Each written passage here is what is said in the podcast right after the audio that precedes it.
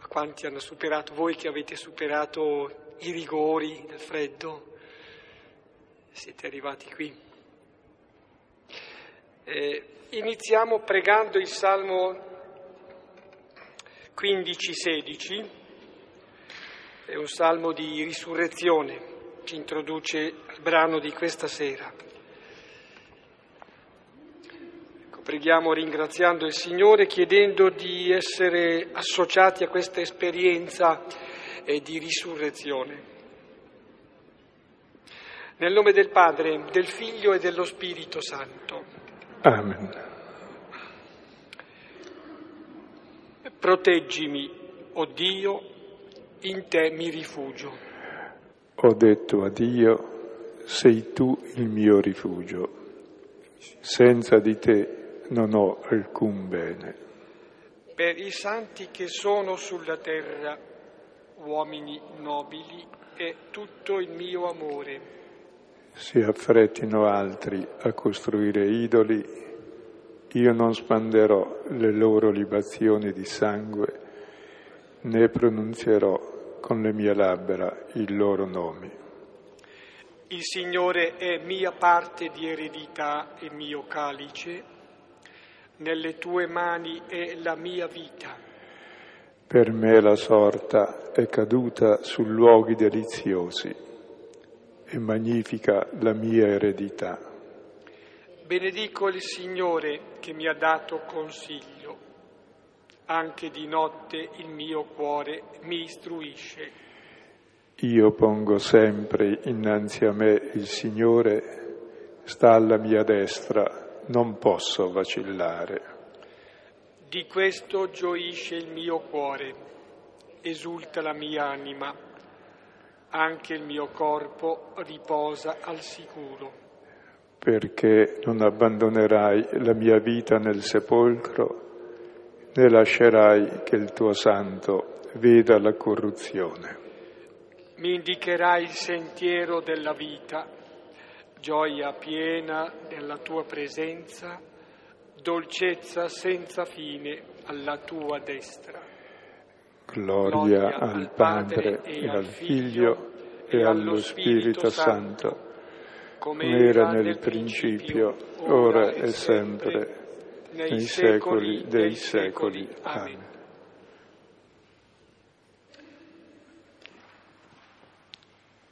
Eh, riferito al Signore nostro Gesù Cristo, il Salmo dice eh, della sua risurrezione articolando in altro modo il senso del Salmo, è che il Signore non ci salva dal male, non ci salva dalla morte, ma attraverso il male che guarisce e attraverso la morte. Ecco, ci porta alla vita nuova, alla vita che è senza fine, alla vita che è ehm, sì, di relazioni superiori, ecco, senza limiti, nella piena luce quella che è la vita eterna che già incomincia.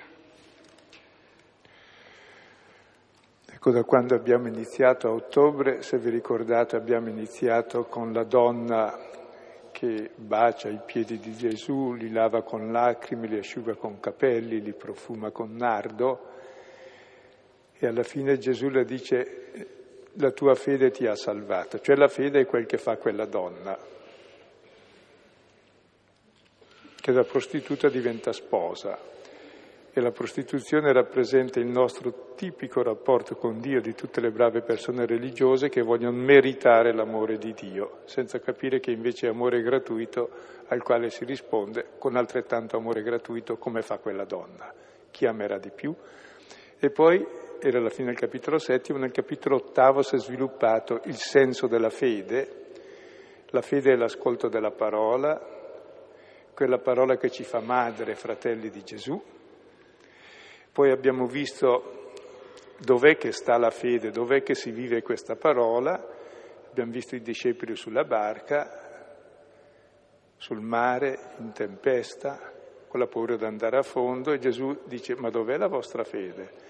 La fede, esattamente, il luogo della fede è il mare, la traversata, la tempesta, la burrasca, l'andare a fondo e lui che dorme perché anche lui dorme, cioè muore.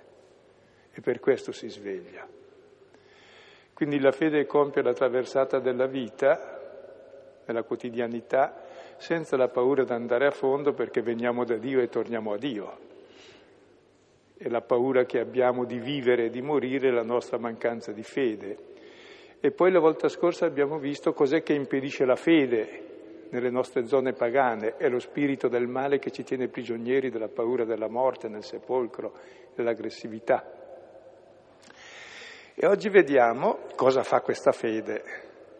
Ed è un brano molto bello e fa da pandan a quello della donna con la quale abbiamo iniziato, e qui ci sono due donne e anche un padre di mezzo, che ci fanno vedere cosa fa la fede. Ecco, ci libera dal male di vivere, sono due racconti in uno, rappresentato dalla donna che perde sangue, cioè perde vita, per tutta la vita da 12 anni, e poi ci libera dal male di morire. La ragazzina che da 12 anni nel fiore dell'età muore, ecco, vuol dire una cosa precisa, che si muore a qualunque età e che la morte stessa è vinta e vedremo come dalla fede. E la fede cos'è? È un toccare Gesù, vedremo, come la donna del primo racconto. E questo racconto che vedremo è sommamente suggestivo e cercheremo di entrare in punta di piedi e avremo tempo poi per starci su. È un brano anche abbastanza consistente, Luca 8, 40, 56. Sono due racconti ad incastro. Leggo. Ora, mentre Gesù ritornava, lo accolse la folla. Erano infatti tutti in attesa di lui. Ed ecco, venne un uomo di nome Gairo, che era capo della sinagoga, e caduto ai piedi di Gesù lo implorava di entrare nella sua casa, poiché aveva una figlia unigenita di circa dodici anni ed essa moriva. E mentre lui se ne andava, le folle lo soffocavano. E una donna che era in flusso di sangue da dodici anni, una che, avendo sperperato con medici tutta la sua vita, non poté essere curata da nessuno, avanzatasi dietro toccò la frangia del suo mantello e subito si arrestò il flusso del suo sangue. E Gesù disse, chi è che mi toccò?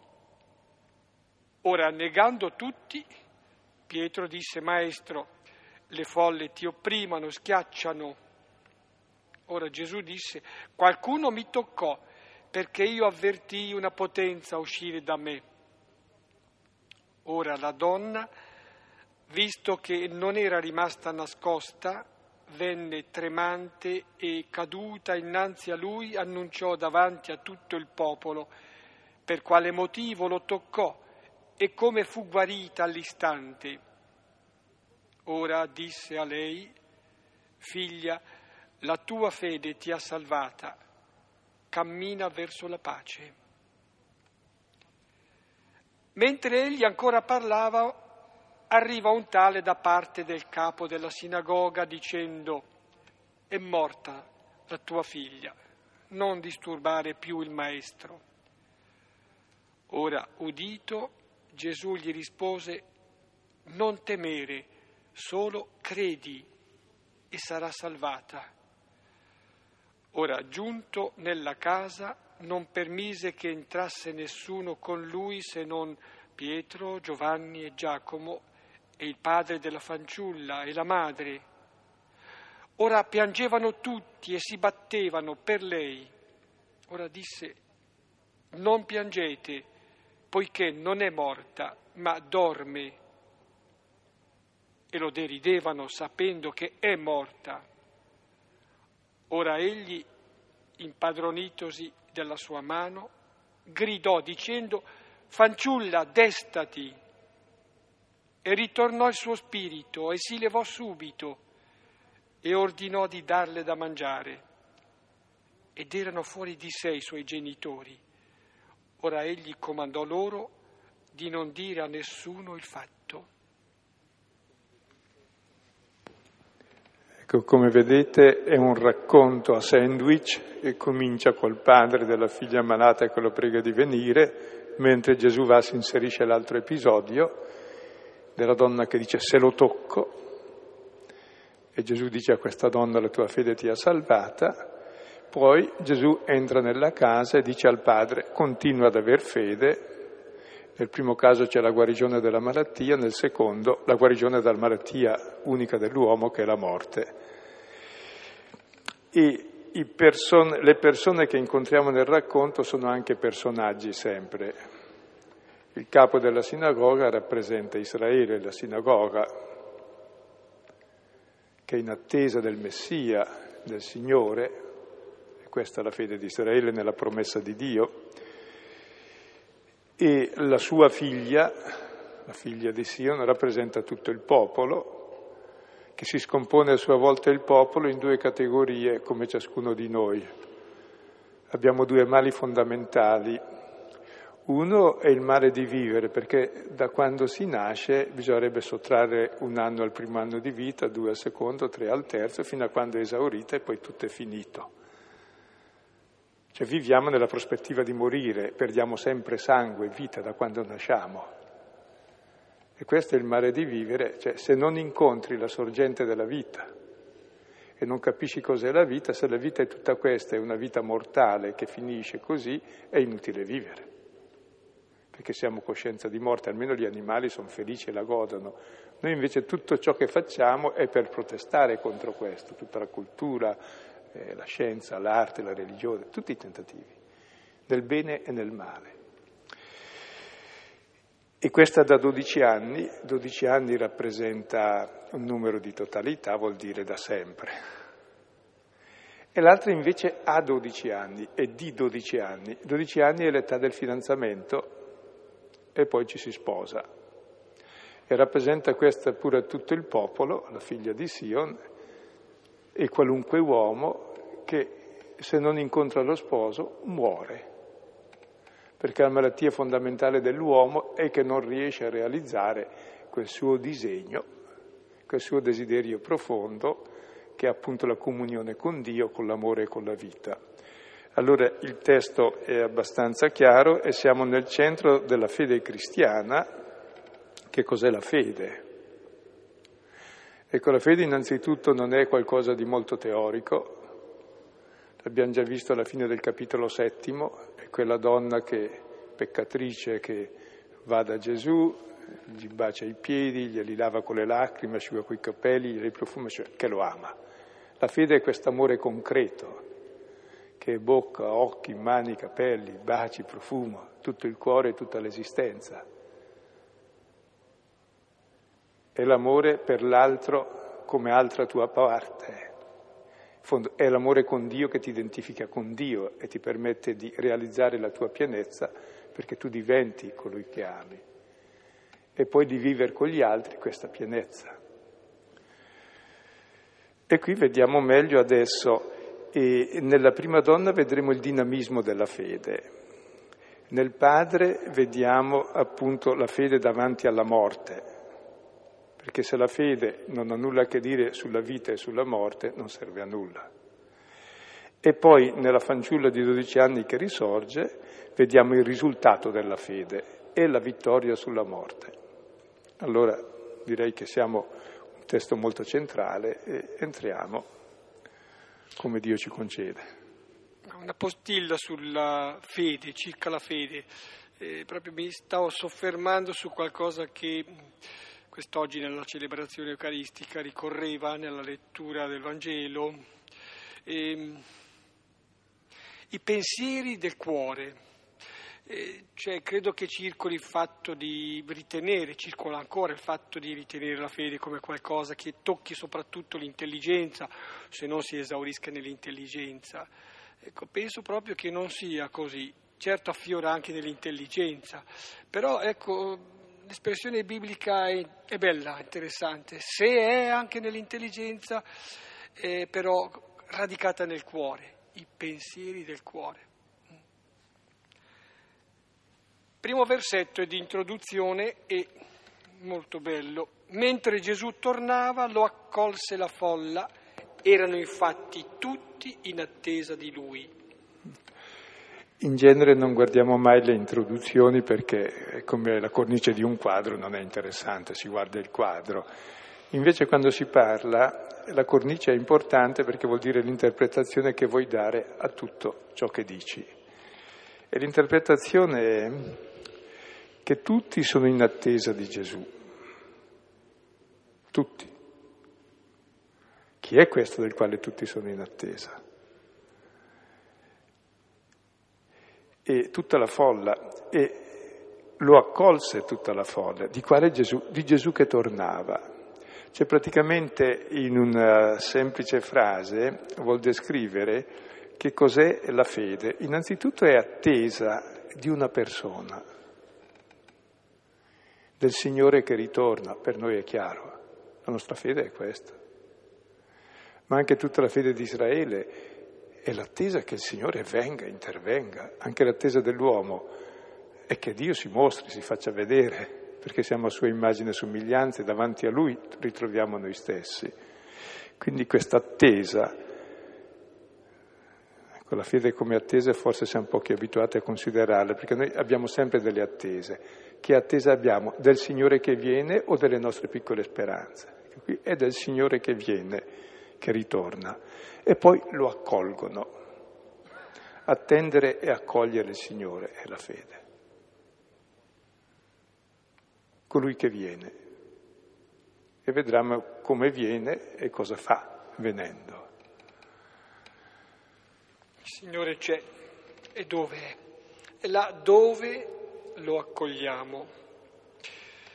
Ed ecco, venne un uomo di nome Gairo che era capo della sinagoga e, caduto ai piedi di Gesù, lo implorava di entrare nella sua casa, poiché aveva una figlia unigenita di circa 12 anni ed essa moriva. E mentre lui se ne va, le folle lo soffocavano. Ecco, è bello l'inizio. Ed ecco, cioè, se si sta in attesa e lo si accoglie, lui che torna, ecco cosa avviene. Ed ecco. E si parla di questo Gairo, capo della sinagoga, e della sua figlia, il capo della sinagoga rappresenta Israele, la figlia di Israele, tutto il popolo, e cosa fa? Lo invita a entrare nella sua casa perché aveva una figlia unigenita di circa 12 anni ed essa moriva. Ecco, in questa immagine della figlia che muore, muore a 12 anni nel fiore dell'età, poi si usa l'imperfetto, continuava a morire, si presenta in fondo la condizione sia di Israele sia di ogni uomo, che noi da quando nasciamo moriamo, perché l'unica malattia mortale è la vita. Se non viene il Signore della vita nella nostra casa siamo già morti. Quindi la nostra vita è la nostra comunione col Signore, ma non con un Signore qualunque, con la bacchetta magica che non ci fa morire perché siamo mortali, ma con un Signore che dorme e si risveglia, cioè che è solidale con noi anche nell'andare a fondo e nella morte. E allora comprendiamo che il nostro limite e la nostra morte non è più solitudine ma comunione, come ogni limite. E allora cominciamo a essere umani. Sappiamo che siamo limitati, veniamo da Dio, torniamo a Dio, siamo umani, humus umandi, e accettiamo questa condizione perché sappiamo che questa nostra terrestrità è il luogo della comunione piena con Dio che ci è vicino fino lì perché noi siamo sempre con Lui. E allora possiamo vivere umanamente, se no viviamo bestialmente. Sempre è il dramma dell'uomo che se è appena cosciente sa che deve morire. È inutile, il grande tabù è quello. Si fa finta di tutto per dire che non è vero. Tra l'altro ho letto un librettino di un certo Eric Schmidt, carino, la, la dama in rosa. È, carino proprio, vale la pena, di proprio su questo fatto della, di un bambino che sta morendo, insomma. Allora scrive diverse lettere al buon Dio, è veramente bello, come tocca un punto centrale dell'uomo che in genere si rimuove, cioè si cerca di far di tutto, come diranno, adesso lascia perdere perché è già morta allora lascia perdere già prima anche la vita perché finisce lì. Invece noi abbiamo bisogno di dare significato a questa nostra vita che è così, altrimenti non ha senso vivere. E allora in questa bambina è rappresentato, direi, il dramma definitivo dell'uomo che in fondo sul fior degli anni ed è sempre, è sempre troppo presto la morte. Comunque sia, a qualunque età, da quando sei nato, sei mortale. E il fatto che muoia prima la figlia del padre per indicare che è una cosa indebita, però che moriamo tutti, insomma. Cioè che la figlia sarebbe il futuro del padre. Cosa fa? Muore addirittura prima del padre, cioè non c'è futuro per nessuno. Oppure il nostro futuro è un altro. Ecco, se il Signore entra nella nostra casa, è un'altra cosa. E adesso vediamo, questo è posto il tema della fede, e adesso vediamo la prima scena. Può essere ah. mh, mm, sottolineato il fatto che mentre se ne andava le folle lo soffocavano, si accalcano attorno a lui, non è che domandino qualcosa, è una forma di contatto, ma una forma di contatto eh, che non cerca e non accoglie, tutto sommato è così. E una donna che era in flusso di sangue da 12 anni, una che, avendo sperperato con medici tutta la sua vita, non poté essere curata da nessuno, avanzatasi dietro, toccò la frangia del suo mantello e subito si arrestò il flusso del suo sangue.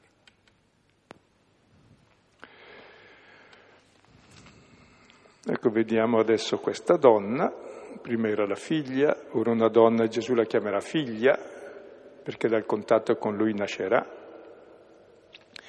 che da 12 anni perde sangue. Ecco, invece di dare la vita, perde la vita da 12 anni, come l'altra ha 12 anni. Dicevamo, il 12 è un numero di tempo, come l'anno è 12 mesi, 12 anni, da tempo interminabile. Cioè, da quando noi nasciamo, in fondo perdiamo vita. E guarda te, se pur dessimo vita, la diamo mortale anche agli altri. E questa invece è proprio la fonte della vita, diventa la fonte della sua morte. E tutto quello che poi noi facciamo è curare questa malattia che abbiamo, che l'unica malattia mortale, è la vita, diceva Seneca, appunto. Ma cosa ha fatto? Ha sperperato con i medici tutta la sua vita, ma non poteva essere curato. Dice Luca che è benevolo e qualcuno dice che fosse medico, mentre Marco che non era medico dice aveva sperperato tutto e peggiorava sempre di più. In fondo il medico è il Signore e tutti i nostri tentativi, questa donna è impura, l'impurità in Israele è collegata anche all'idolatria, cioè noi cerchiamo di salvare la vita in fondo sacrificando la vita ai nostri idoli che ci succhiano la vita.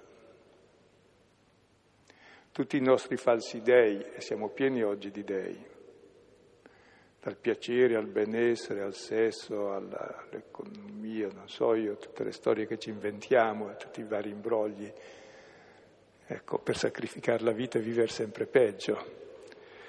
Che poi tra l'altro sono tutte cose buone, queste qui, perché sono creature di Dio, se usate per vivere, ma se ne fai il fine della vita sei già perso, immoli la vita a loro.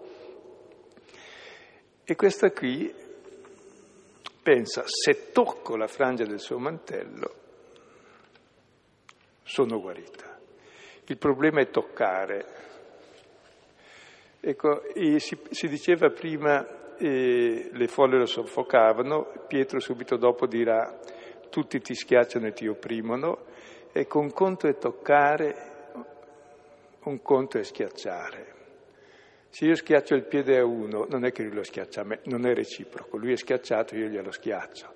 Toccare invece è reciproco. Toccare è scambio, è comunione, ed è scambio che si fa nel limite.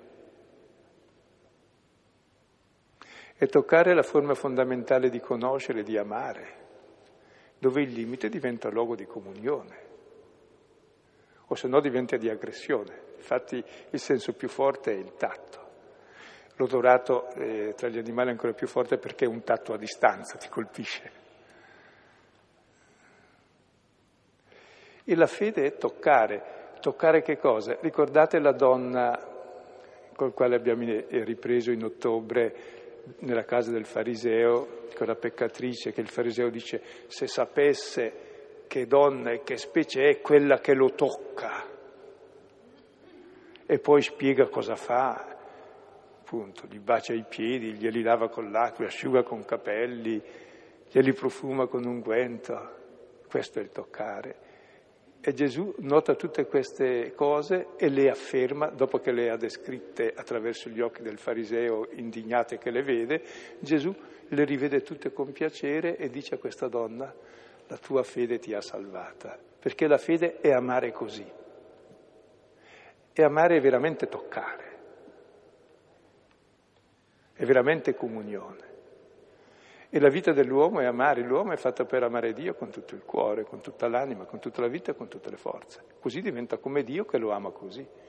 E così può amare se stesso, finalmente, perché la sua vita ha senso e questa comunione. E così può amare gli altri come è amato. Questa è già vita eterna ora. Sappiamo che siamo passati dalla morte alla vita perché amiamo i fratelli. Ecco allora questa donna dice se lo tocco non è magia. E se ricordate nel Vangelo Gesù ha toccato due intoccabili finora. Ha toccato il lebroso e poi ha toccato la bara del morto, che anche quello non va toccato, ti contamina e poi è toccato solo da due donne, e tutte e due immonde, una prostituta e una che perde sangue. E vedremo che poi questo toccare diventerà ancora più profondo. Gesù si impossessa della mano della fanciulla. Penso ai due verbi complementari che si esprimono nel toccare, cioè c'è il ricercare e, e il ricevere cioè il domandare e l'accogliere quella che è la risposta, che è poi il dono. Infatti quando uno mi dice non ho fede, può darsi perché non so cosa sia la fede, il problema è quale Dio, d'accordo, ma il problema è quale rapporto hai con Dio e questa è la fede. Non è credere che ci sia o non ci sia, c'è anche se non ci credi. Non credo che c'è l'Australia, no, c'è lo stesso anche se non ci credi, anche se non ci vai. Il problema è un altro, c'è un parente in Australia, oltre ai canguri, e ti interessa.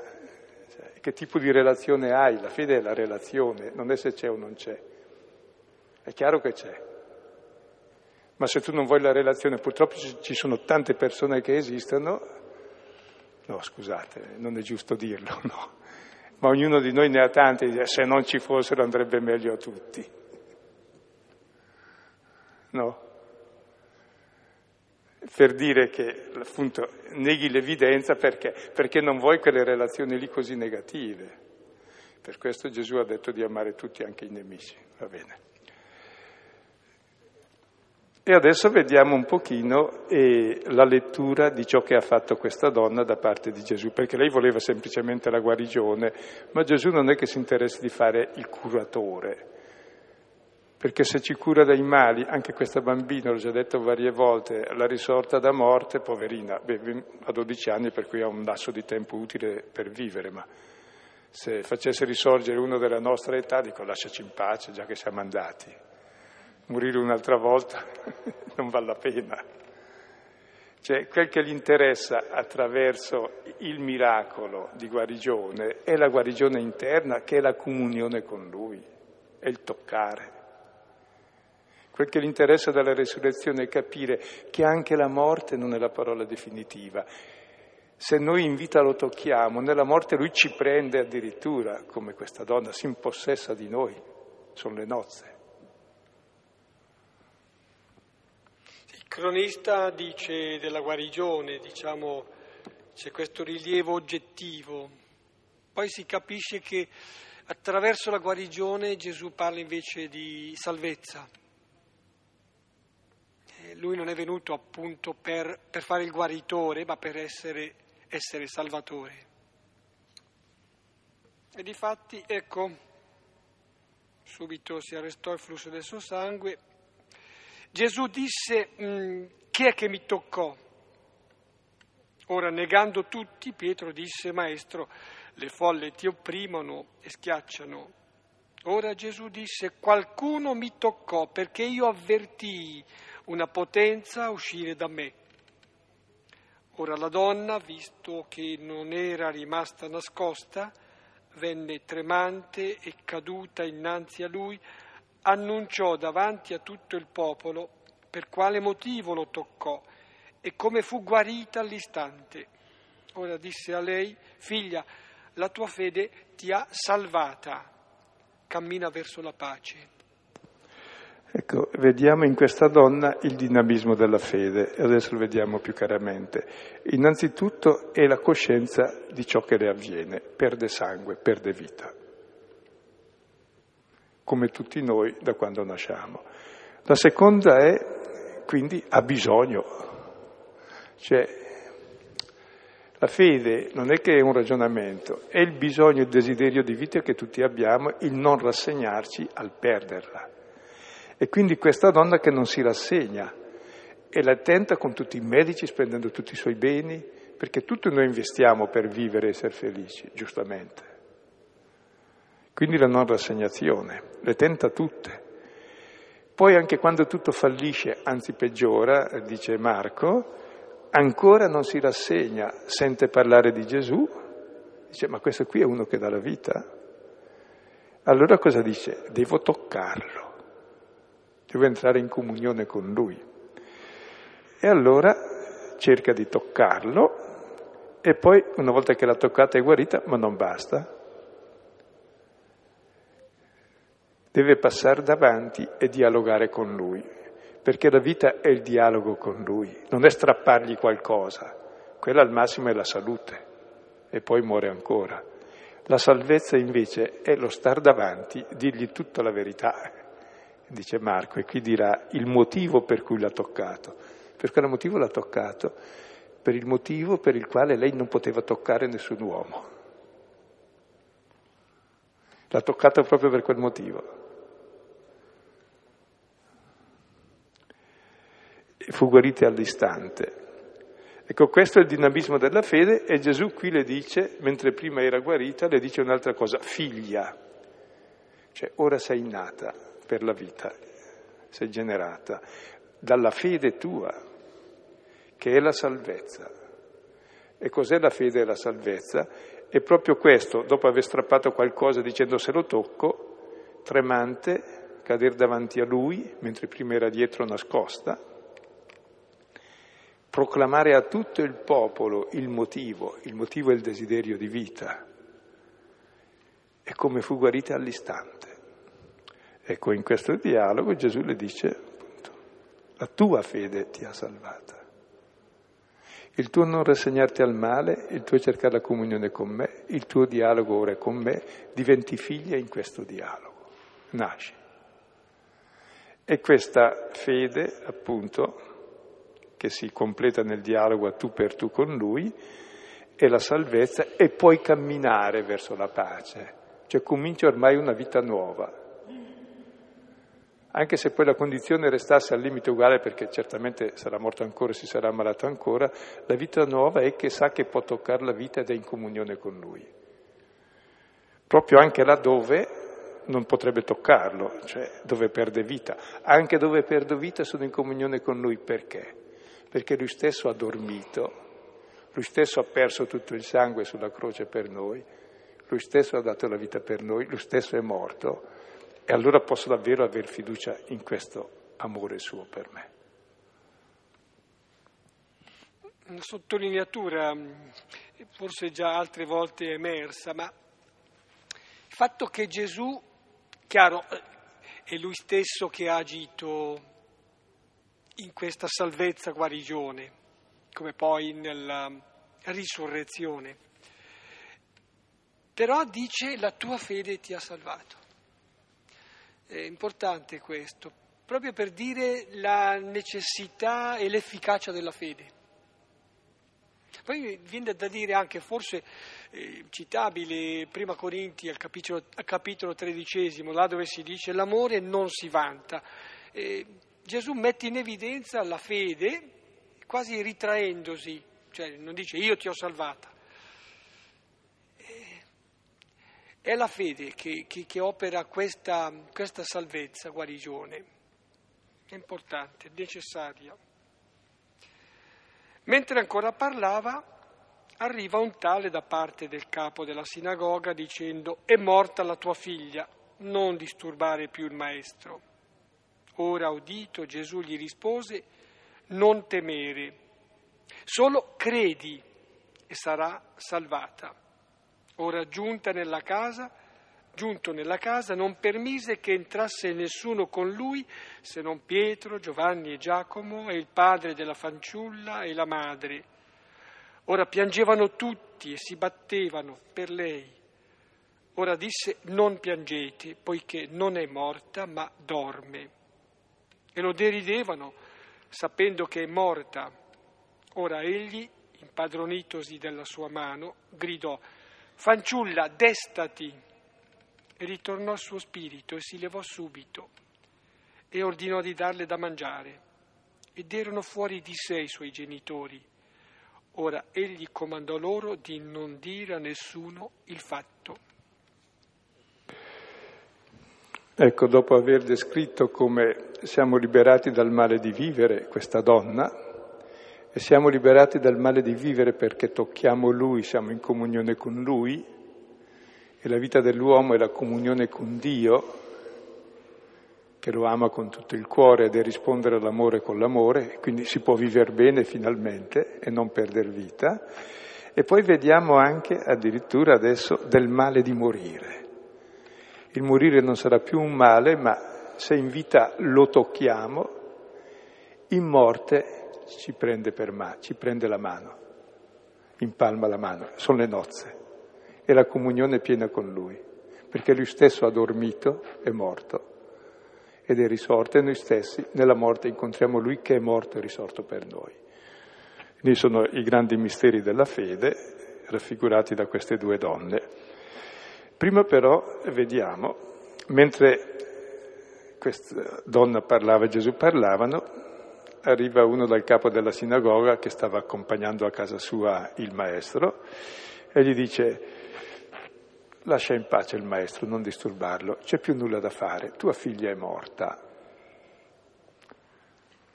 Ecco, noi diciamo sempre finché c'è vita c'è speranza, no?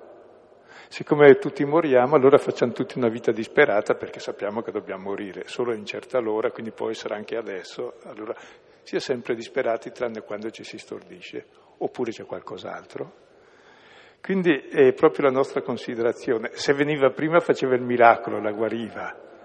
Ricordate anche le sorelle di Lazzaro, se tu fossi stato qui non sarebbe morto. E Gesù dice ai discepoli, sono contento per voi di non essere stato qui.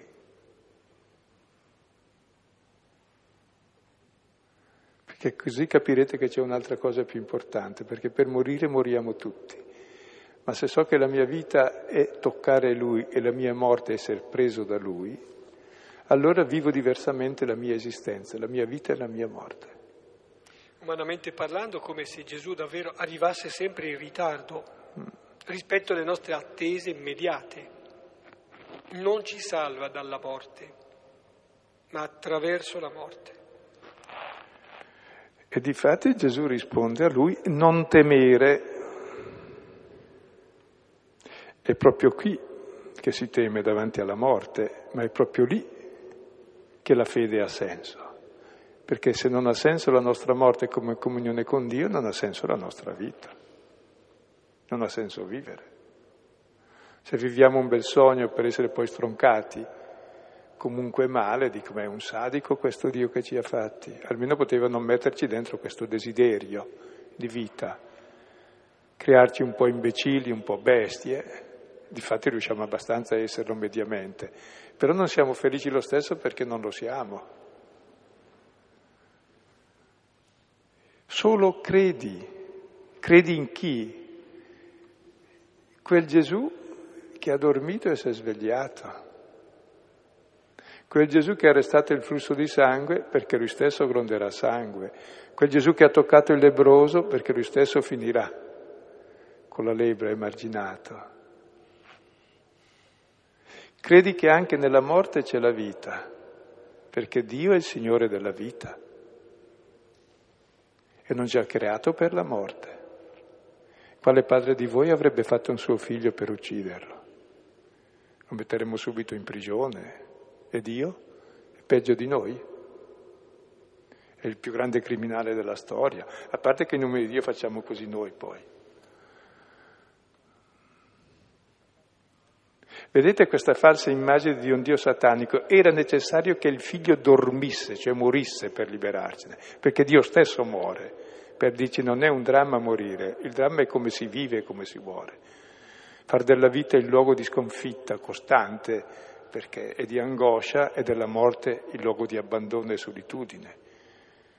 Invece la vita è comunione, è toccare la vita, e la morte sono le nozze, la comunione piena, il ritorno a casa. Mi piace sottolineare da, nel racconto redazione di Marco si dice continua a non, tene, a non temere, continua a credere. Cioè proprio è la perseveranza nell'allontanare il timore, la paura e la perseveranza nel credere. E capite anche perché è bene che Gesù abbia ritardato, così è morta, perché essendo morta, credi e sarà salvata, se no l'avrebbe solo guarita, non salvata. Per cui questo intervento di Gesù è complementare col primo, cioè la guarigione di quella donna non è quella fisica, quella è secondaria, è stata solo una, ma quella guarigione di tutti noi che viviamo nell'angoscia di perdere la vita per tutta la vita, da quello dobbiamo guarire tutti e questa è la salvezza.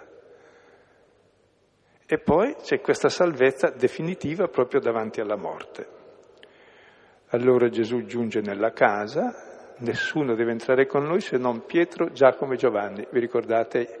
Sono stati testimoni nella trasfigurazione, nell'agonia nell'orto. Scene di morte e resurrezione. Sono testimoni anche qui poi il padre e la madre della ragazza, la ragazza, sono sei, sei è il numero dell'uomo, entra in casa il settimo, che è lo sposo, che è il Signore.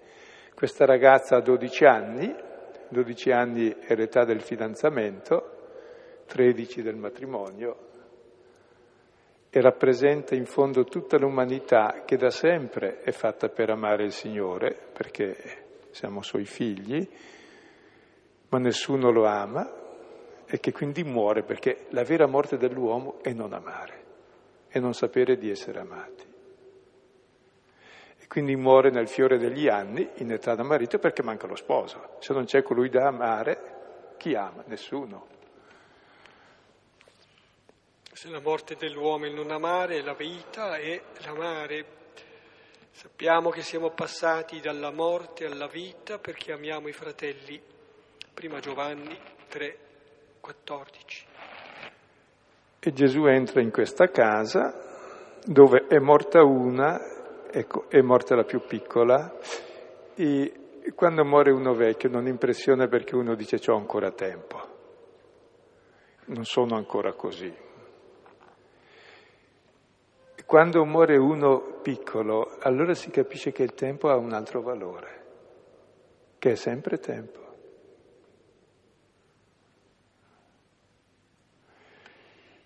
E muore uno che non ha avuto il futuro, secondo noi.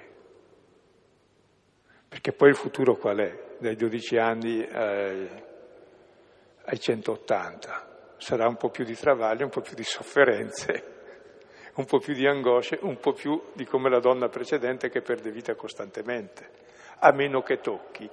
Ma se uno ha toccato il Signore, e tutti lo tocchiamo, proprio là dove siamo immondi, dove abbiamo bisogno, perché Lui ci ha toccato in ogni nostra miseria con la croce, con l'abbandono, abbandonandosi a tutti. Allora, qualunque età si muoia, nella morte, dice non piangete, come non piangete? Nella morte sua piangiamo la morte non solo nostra, ma del nostro futuro e della persona che più amiamo e che ce lo custodisce intatto, in fondo. Non piangete. È un ordine assurdo. E poi la spiegazione è ancora più ridicola. Non è morta, ma dorme. E in casa tutti facevano strepito, si battevano, appunto per esorcizzare il dolore lo si manifestava vivacemente ed è bene questo anche, se no resta dentro troppo. Ecco, c'è questa sdrammatizzazione della morte che avviene tramite la risurrezione della fanciulla per dire che la morte non è la parola definitiva dell'uomo. Dov'è la vostra fede?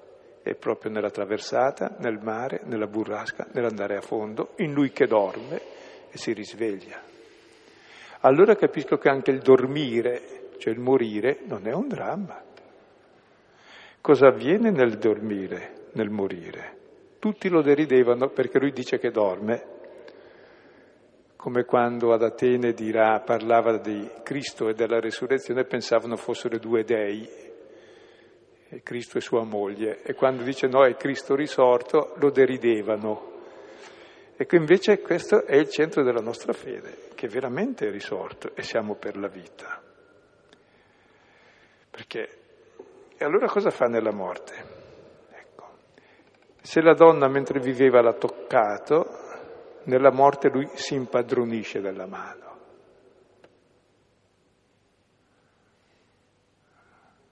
Ecco proprio il prendere la mano. La morte è il luogo, anche a lui, la parola impadronirsi nel Vangelo si usa nella morte di Gesù quando gli uomini si impadroniscono di lui e lo uccidono. Quindi cosa facciamo noi? Ci impadroniamo di lui nella vita per ammazzarlo e lui cosa fa nella sua morte? Si impadronisce di noi nella nostra morte per portarci alla vita. Cioè la nostra morte è il luogo dove lui entra pienamente in comunione con noi, è la nascita, è il risveglio. E qui è il centro del messaggio cristiano, altrimenti non ha senso vivere. Se siamo per la morte, facciamola. Tanto vale anche ammazzare, tanto vale far tutto. Se, se già c'è ineluttabile, ineluttabile è quel che si fa. Allora anticipalo. Invece Dio ci ha fatti per la vita, se no che è assurdo. Il parallelo usa una parola, corasion, che è tipica, svegliati, del Cantico dei Cantici, della sposa, dove si dice non svegliate la sposa finché essa non lo voglia. Nel punto della morte proprio arriva lo sposo e la sveglia e dice, poi ragazza, svegliati. E ragazza, là vuol dire proprio ragazza, la mia ragazza. Cioè, ha trovato lo sposo e può risvegliarsi. Perfetta, certo, la citazione al Cantico dei Cantici, ma direi anche, non è irrispettoso, pensare che ma nel nostro sognare, diciamo nelle fiabe anche, spesse volte, l'amore risveglia la persona amata, che per un sortilegio è come, ecco, morta. Ecco, l'amore la risveglia. Perché si è passato dalla morte alla vita se si ama, chiaro. Addirittura si può dare la vita. E fanciulla, eh, qui invece in, Marco, in Luca, in greco c'è la parola pais, che sia maschile che femminile si usa anche per Gesù morto e risorto, il servo di Yahweh. Servo vuol dire fanciullo o servo. Cioè praticamente questa qui è come Gesù che è morta ed è risorta.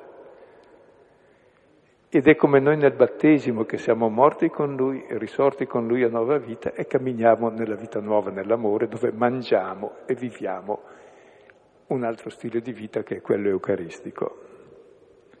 Si dice fanciulla destati è la parola del risveglio, della risurrezione, e si dice che la fanciulla si alzò, risorse. E Gesù ordinò di darle da mangiare. Vedremo il capitolo nono qual è il cibo che si mangia. La vita nuova ha un cibo nuovo. Chi mangia di me vivrà di me. L'uomo è ciò che mangia, sarà l'Eucarestia. C'è la vita nuova nell'amore del Padre e dei fratelli. E Marco ah, aggiunge un dettaglio e poi finiamo. Marco dice Gesù la risuscitò perché aveva 12 anni. Se, traducendolo esattamente. Il motivo della risurrezione è che aveva 12 anni, cioè era in età di marito, doveva incontrare lo sposo. Per questo è risorta e lui è venuto. Cioè per dire che tutti lo incontriamo. Ecco, come vedete questo racconto eh, ci ha portato ormai a capire abbastanza, partendo da ottobre ad oggi, qual è il mistero della fede. Innanzitutto la fede non è tre o quattro idee su Dio, ma è chi amerà di più. È l'uscita dal vincolo della legge del fariseo, di quella donna e con tutte le sue manifestazioni di amore, poi quella fede che è la parola, che ci fa familiari di Gesù, ascoltare e fare la parola, quella fede che ci fa affrontare la traversata con Gesù in barca che dorme e si risveglia. Ecco, quella fede che è possibile perché è stato sconfitto il male che ci fa paura, la volta scorsa l'abbiamo visto, quella fede di cui abbiamo visto il dinamismo in quella donna che non si rassegna al male, vuol toccare entrare in comunione con Lui, con quella fede e poi addirittura nella morte è Lui che entra in comunione con noi e ci dà la vita. E che ci permette poi di vivere una vita quotidiana, mangiare vuol dire vivere, con un nuovo cibo che è il modo di vivere di chi conosce il padre e i fratelli, cioè di vivere nell'amore e nella condivisione. E prima di terminare un avviso, la volta prossima c'è ancora, il 19 invece credo c'è un concerto. Poi noi siamo assenti fino al 27 febbraio perché eh, il mondo è più grande di Milano. A far catechesi eh, in Guinea-Bissau ai catechisti là. Quindi, l'inverno si può fare quotidianamente anche tutto il giorno, quindi trasferiamo un po' di lavoro là. Quindi ricordateci nelle preghiere. Comunque la volta prossima c'è ancora e poi il 27 riprendiamo, finiremo con la missione la volta prossima. Quindi. Qualche testo giusto per rafforzare la comprensione di questo fatto che mi piace sia un fatto e non una, come dire, una profonda dissertazione sul senso della vita, il senso di questo fatto che appartiene alla vita, alla morte.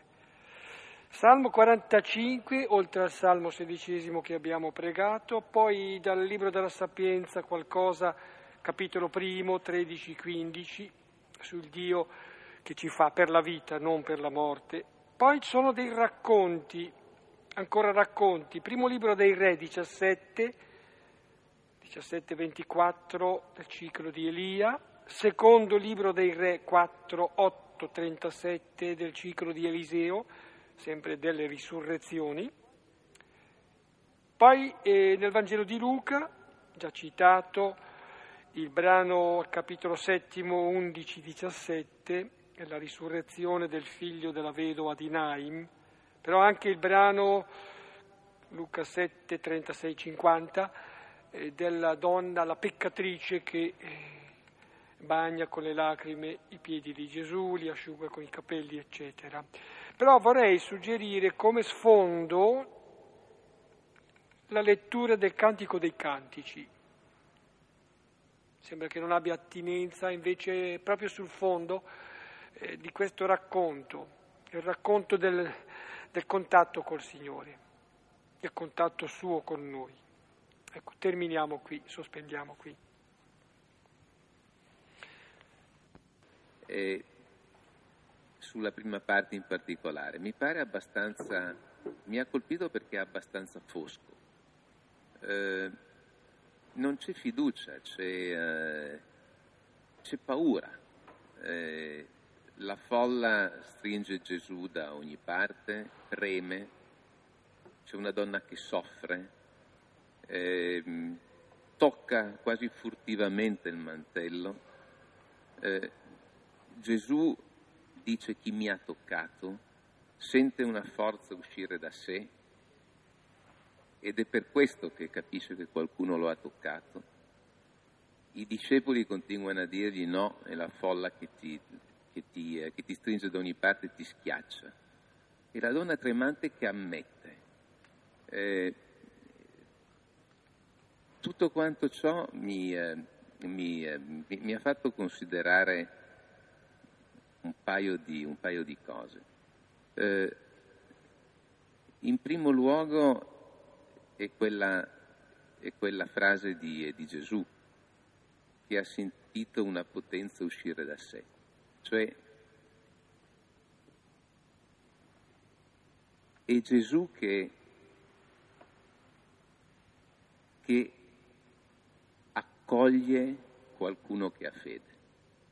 Eh, la donna non so neanche se sia ancora resa conto o meno di cosa le sia successo, tant'è che deve passare al dialogo con Gesù e, al, e all'ammissione, eh, alla ricostruzione, per meglio dire, di tutto quanto quello che le è accaduto. Eh, Gesù, eh, toccato, eh, si rende conto di ciò che ha compiuto perché si è sentito accolto. In questo quadro in cui nessuno lo accoglieva. E, e questo mi ha, mi ha profondamente colpito. Scusate, una cosa importante, noi l'abbiamo fatto così un po' veloce stasera, ma vi consiglio di fare almeno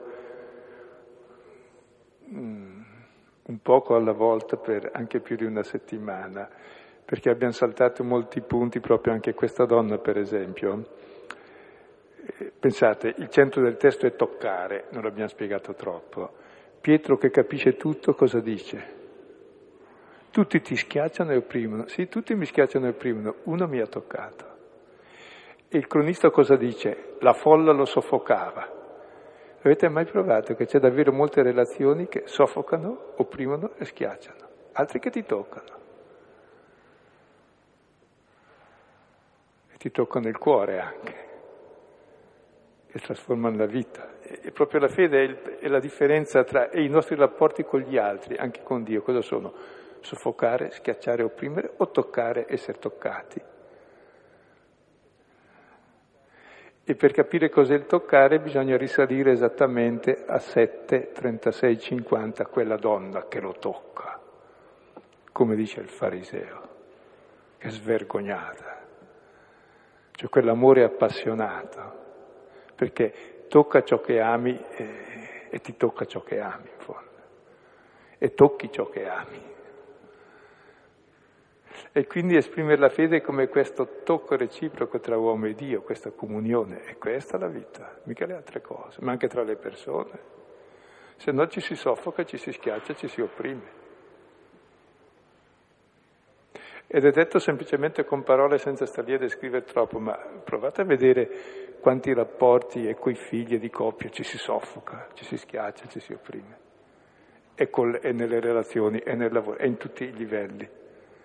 E quanti invece sono davvero contatto, comunione, scambio. Per cui per sé il centro sarebbe questo, ma non si può fare tutto. ma è molto evidente, sì. E Pietro, che è il nostro maestro nella fede, capisce moltissimo come sempre. Dice, tutti ti schiacciano, eh no, e opprimono, eh no, c'è qualcos'altro. E poi scusate, è bello che il toccare, tu lo tocchi e poi è lui che ti prende la mano, che è molto di più che toccare. Buonasera. Ma nella nostra vita concreta, che cosa vuol dire toccare Gesù? E poi siamo noi che dobbiamo andare verso Lui, lo dobbiamo toccare? O in altre situazioni è venuto fuori che invece è Lui che per primo viene a toccare noi? Per cui chi è che fa il primo passo? E poi concretamente che cosa vuol dire? Grazie. Ecco, cosa ti ha toccato di questo testo? Ti ha toccato qualcosa? Oppure semplicemente ecco, quello. La parola to- è la parola che fondamentalmente ci tocca. E Gesù ci tocca ancora con la parola. Se la parola vera che tu accogli, la parola è un seme, la parola che tu accogli ti tocca sempre. Anche la parola più orribile del mondo, uno che ti insulta, ti tocca molto, reagisci. Uno che ti dice ti voglio bene ti tocca molto, reagisci in altro modo. E questo è il vero toccare alla fine. Il resto rischia di essere opprimere, schiacciare o, o soffocare. E quante nostre relazioni sono di oppressione, di soffocamento, di schiacciatura, anche con Dio, anche con noi stessi. E quanto invece entrare in comunione, ecco, credo che noi avvertiamo la differenza tra entrare in comunione, soffocare, essere soffocati, schiacciare, essere schiacciati, no? Anche con Dio è così, come con ogni parola e con ogni persona.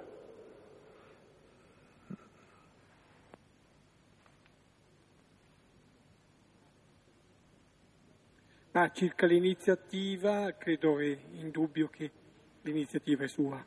No, mi viene in mente figurativamente eh, la creazione di Adamo, nella raffigurazione della Sistina. Magari appena un tocco attraverso un dito, eh, il digitus Dei, che è poi il suo spirito e il suo amore che ci tocca. L'iniziativa è sua. Cronologicamente, qui nel caso si dà proprio che è la donna che tocca il lembo del mantello, eh, però c'è qualcosa di profondo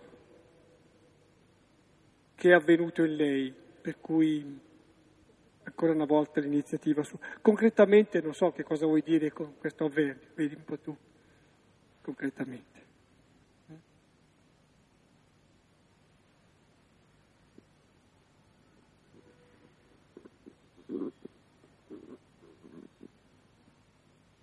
Scusi, io l'altra volta non c'ero, per cui magari le chiedo una cosa che l'altra volta è già stato detto. Cioè, però mi ha colpito una cosa. Nel capitolo precedente dell'indemoniato, lui dice torna a casa e racconta quello che Dio ti ha fatto. Qui invece, dopo aver eh, rivitalizzato la, la fanciulla, dice eh, egli raccomandò genitori di non far sapere a nessuno quello che è accaduto. Quindi sono due cose che non, non mi sono chiare. Sì. Grazie. E prima dico un'altra cosa che mi è fatta venire in mente mentre dicevo, all'altro gli ha detto vai a casa tua. In questo brano come comincia? Jairo lo invita a casa sua. Cioè, ci manda a casa nostra, è la nostra casa, in fondo è dove accogliamo noi e dove lui entra. E poi circa il fatto che lì abbia mandato ad annunciare, eh, perché lì siamo in zona pagana e si può fare, mentre invece in tutti i Vangeli Gesù in Israele sempre diceva nessuno lo sappia, non voleva pubblicità. Mentre là in fondo è già segreto, è tra i pagani e poi anche per indicare che probabilmente riesce a capire Dio non il credente, ma il non credente. Eh, per esempio Pietro cosa capisce qui? Eh? Niente. Oh, domandi, mi fai ridere. Tutti, prima il cronista dice che tutti lo soffocano per mettere già sull'avviso e Pietro dice, e eh, domandi chi ti tocca, scusa, ti schiacciano ti opprimono da ogni parte e dicono, sta lì a fare lo schizzinoso, chi ti tocca? E no, tutti mi schiacciano, lo so anch'io purtroppo, ma uno mi ha toccato, che è ben diverso. Per dire che è un'altra forma del segreto. Chi l'ha toccato? Quella che spiega il motivo per cui l'ha toccato. Il motivo per cui l'ha toccato qual è? Il motivo per cui non doveva toccarlo.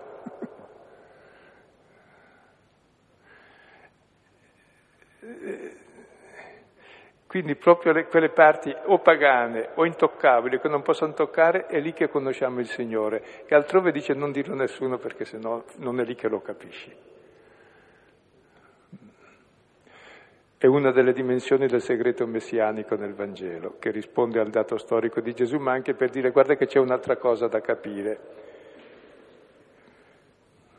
Mentre invece con quell'indemoniato per sé lui ha già capito tutto, lui ma non gli apostoli ancora, non ha ancora capito, quindi neanche il lettore, mentre questo indemoniato anche noi diciamo, beh, vada pure, mi farebbe anche impressione se, se stesse con noi, vada pure, invece no, è l'unico che già rappresenta Gesù.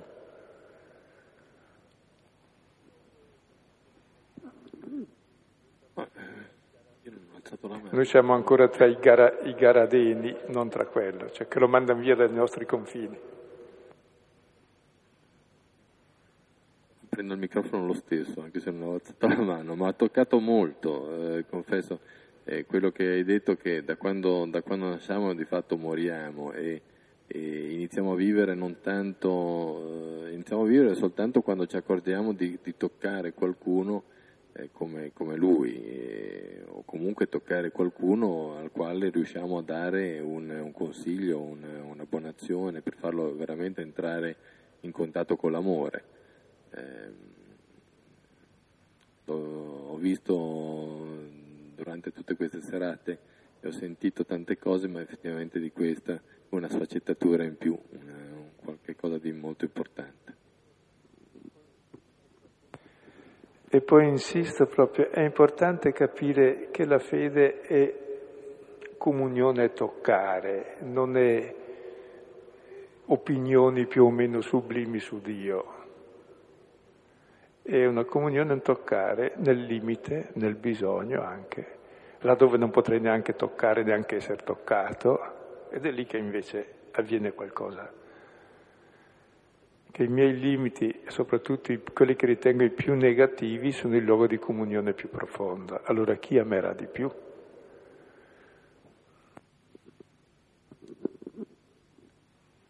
Mi sembra che ricollegandomi anche alla domanda che ha fatto prima il Signore in fondo, ci sia un forte collegamento fra eh, quanto è stato letto stasera e la parabola del seminatore.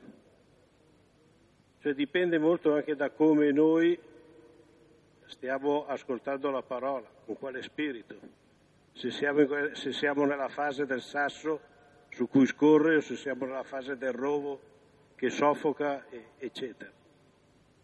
Perché il verbo è lì, chi vuole lo ascolta, però a volte sen- ascoltiamo senza sentire, guardiamo senza osservare. Dipende in quel momento da con quale impegno con quale spirito ci poniamo rispetto alla proposta, essere in grado di leggerla o semplicemente vederla senza riuscirla a capire. Poi volevo domandarti una cosa, c'è un passaggio, quello in cui Gesù dice sono stato toccato, ho sentito una potenza uscire da me. Sembra quasi che lui stia subendo un qualche cosa senza esserne cosciente o senza esserne lui un elemento determinante. Volevo capire il senso del come è stata scritta? Eh, non lo so neanch'io, eh, dice così con chiarezza, è uscita da me una dynamis, una potenza, e quindi eh, probabilmente ha perso la sua potenza. Credo che la spiegazione che dà, se non sbaglio, Matteo 8, 12, credo, o giù di lì, di tutti i miracoli, dopo la prima giornata di miracoli, Matteo sai cosa dice? Così si avverò quanto ha detto il profeta Isaia, perché ha fatto tutti questi miracoli? Con quale potenza? Si è addossato le nostre iniquità, ha portato su di sé i nostri mali. E quella è la potenza sua, che è diventato impotente perché gli è uscita tutta la potenza. Vediamo se è proprio Matteo, no, scusate, sì, 8, versetto 17. Dopo la prima giornata dieci miracoli, la totalità, e dalla spiegazione ha preso le nostre infermità, si è addossato i nostri mali. Cioè la sua debolezza che ci salva. Cioè il fatto che lui ha dormito nella barca per quello che ci salva.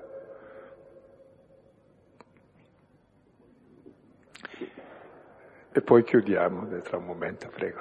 Scusami, brevissimo. Ecco, è vero che quando uno si trova vicino a un qualche cosa che diventa raro, e il fatto che tu mi abbia detto che la prossima volta è l'ultima, e mi viene un po' di angoscia a mancare quella voce settimanale che ci riporta un po' più vicini, un po' più, molto più vicini alla vita. Ecco, quindi un'esortazione a tutti noi, tutto sommato forse, al di là del fatto di poter consigliare la volta prossima di venire qui a tutti i nostri amici, ma proprio anche eh, massimizzare noi stessi quello che possiamo fare affinché ognuno possa, possa toccare eh, mm. ciò che è importante e anche, anche voi, adesso io poi l'avevo detto privatamente, magari cercare anche un modo ancora più eh, efficiente di poter portare questa possibilità di toccare a, alla nostra città che ne ha tanto bisogno. Bene, io eh, posso dare un consiglio. Eh, provate eh, a fare di questo testo anche solo un versetto al giorno, leggetelo e lasciatelo tornare durante il giorno. Vedrete quante cose c'è proprio in ogni, in ogni singola parola.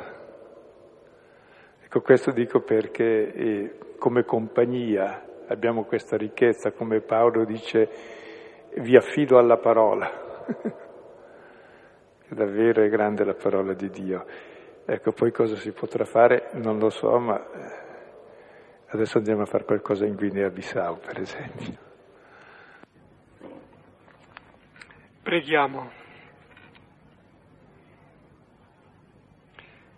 Padre nostro, che sei nei cieli, sia santificato il tuo nome, venga il tuo regno, sia fatta la tua volontà, come in cielo, così in terra. Dacci oggi il nostro pane quotidiano e rimetti a noi i nostri debiti, come noi li rimettiamo ai nostri debitori, e non ci indurre in tentazione, ma liberaci dal male. Nel nome del Padre, del Figlio e dello Spirito Santo. Buonanotte, arrivederci ancora.